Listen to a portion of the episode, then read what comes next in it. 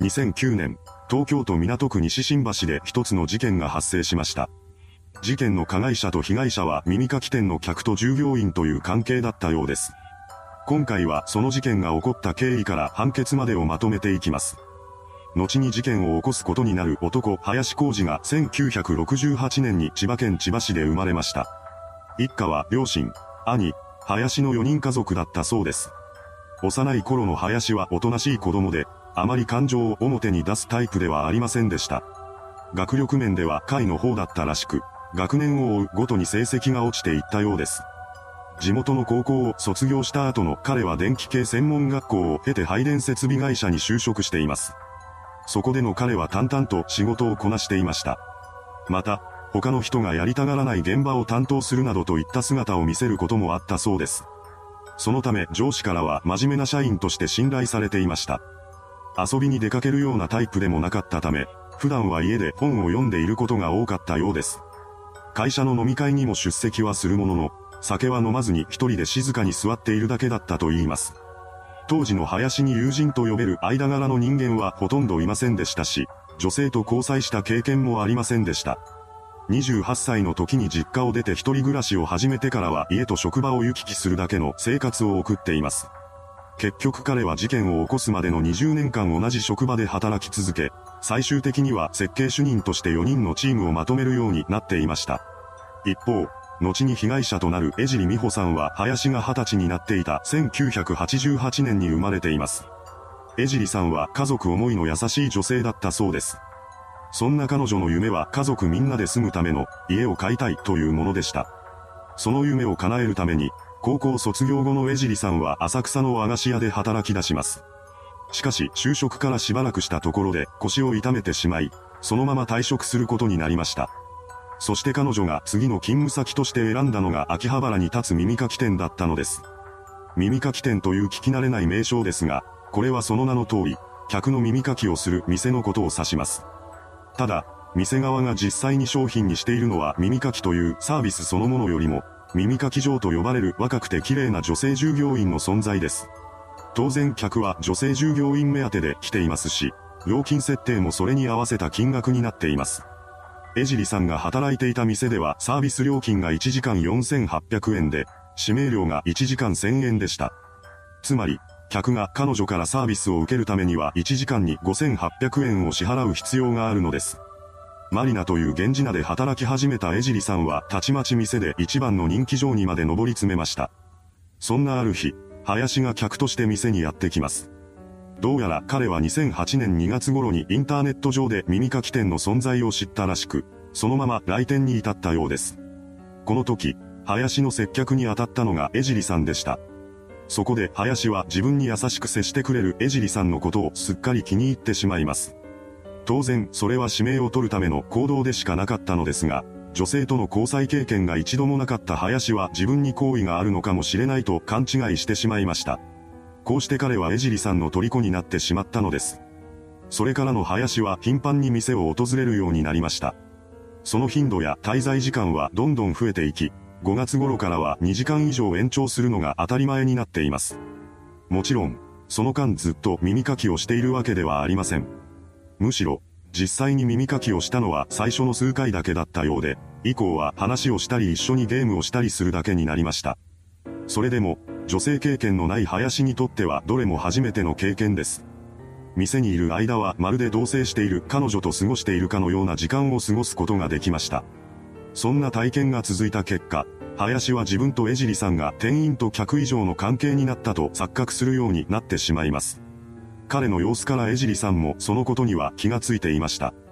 より多くの金を稼ぎたかった彼女は林の勘違いをうまく利用しようと考え出します。それからの江尻さんは林に対して何度も来てほしいと迫るようになりました。林はこれを好意で言われているのだと思い込み、週に何度も店へと通うようになります。ただ、江尻さんからすると林は一人の客でしかありません。実際には彼に対する好意など全く抱いていなかったため、時には嫌気がさすこともありました。その結果、口喧嘩になってしまうこともあったそうです。そうなると、林はいつもならするはずの予約をせずに帰ってしまいます。そのことを知った江尻さんは慌てて次のような内容のメールを林に送信しました。さっきはごめん。次の予約は、常識的に考えれば、いくら女性に対する体制がないとはいえどもこんなメールが届いた時点で自分は客としか見られていないのだと気がつくはずです。しかし、林は違いました。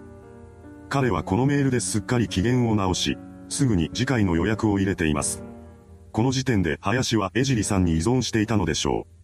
そのまま時が流れ、江尻さんの誕生日である7月15日を迎えることになりました。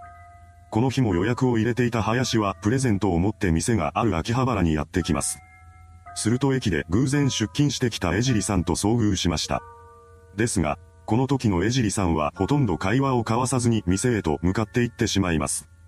それから少しして予約の時間が近づいたことで、林も遅れて店に入っていきました。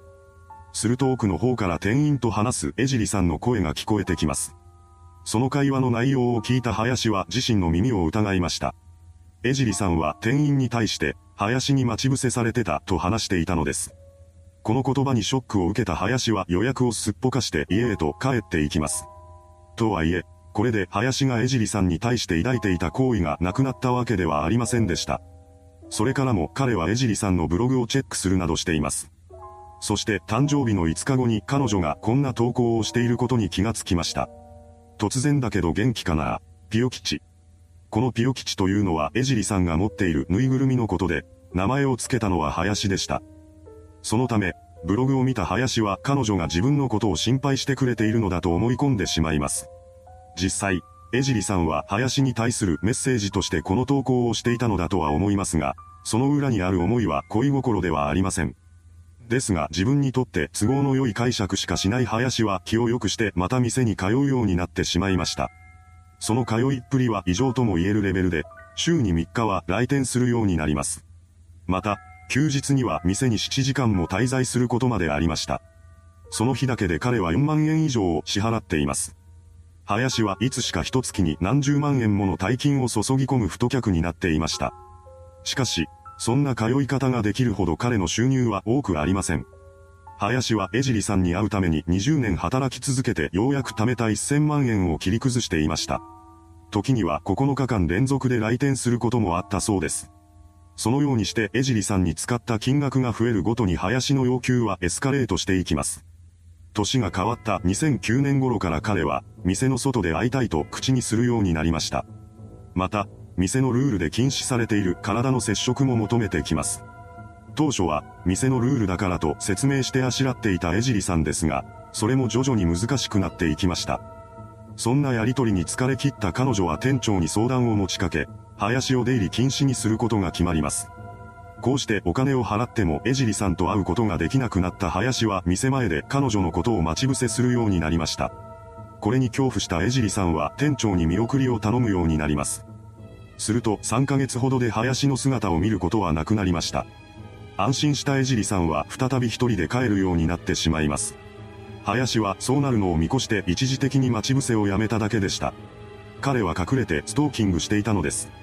そして7月19日に一人で歩いていた江尻さんに声をかけました。そして彼女に関係の修復を求めたのです。またもや姿を現した林に恐怖した江尻さんは彼からの申し出を拒否して警察に通報します。これを受けて警察官が江尻さんの元に駆けつけてきたのですが、到着した時点ですでに林はどこかへといなくなっていました。ここで江尻さんが被害届を出したりしなかったため、警察はさらなる介入をしていません。一方、逃げた林は怒りに震えていました。江尻さんから拒絶され続ける中で、彼が抱いていた愛情は殺意に変貌を遂げてしまったのです。しかも、この時点で林はすでに江尻さんの実家を突き止めていました。彼が犯行に動き出したのはそれから2週間後のことです。2009年8月3日朝8時過ぎ、包丁を入れたバッグを手にした林が江尻さん宅の前にやってきました。この時、家にいたのは江尻さん、母親、兄、祖母の3人でした。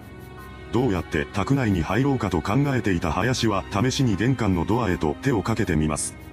そこで彼は鍵が開けっぱなしになっていることに気がつきました。チャンスだと感じた林は室内に侵入します。そして1階にいた祖母と鉢合わせになりました。驚く祖母に対して林はこう言い放ちます。美穂さんに合わせろ。これを聞いた祖母は孫が狙われていることに気がついたのでしょう。彼女は林を追い返そうとしました。すると林は包丁を取り出し、祖母に襲いかかったのです。こうして悲劇が起こってしまいました。それから彼は2階に上がり、江尻さんを見つけるとすぐさま襲いかかります。その直後、騒ぎに気づいた母親が自室から出てきました。そこで彼女は刺された二人と刃物を持って立ち尽くす林を目撃します。母親はパニックになりながらも外に飛び出し、近隣住民に助けを求めました。彼女を保護した近隣住民は話を聞いてすぐに警察への通報を入れます。そして現場へと駆けつけてきた警察が林のことを現行犯逮捕しました。この時点で祖母は亡くなっていたのですが、江尻さんにはまだ息があったそうです。そのため彼女は病院へと搬送されました。しかし結局は意識を取り戻さないまま9月7日に死亡が確認されています。これにより、林は2人の殺人容疑で東京地裁に起訴されました。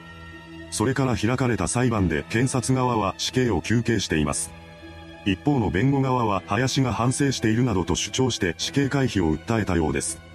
判決公判が開かれたのは事件翌年の11月1日でした。そこで東京地裁は林に無期懲役を言い渡しています。この判決を受けた検察側弁護側の双方が控訴しなかったため、11月15日付で無期懲役が確定しました。いかがでしたでしょうかストーカーになった客が起こした事件。犯人は筋違いな逆恨みで犯行に及んでいたのです。それではご視聴ありがとうございました。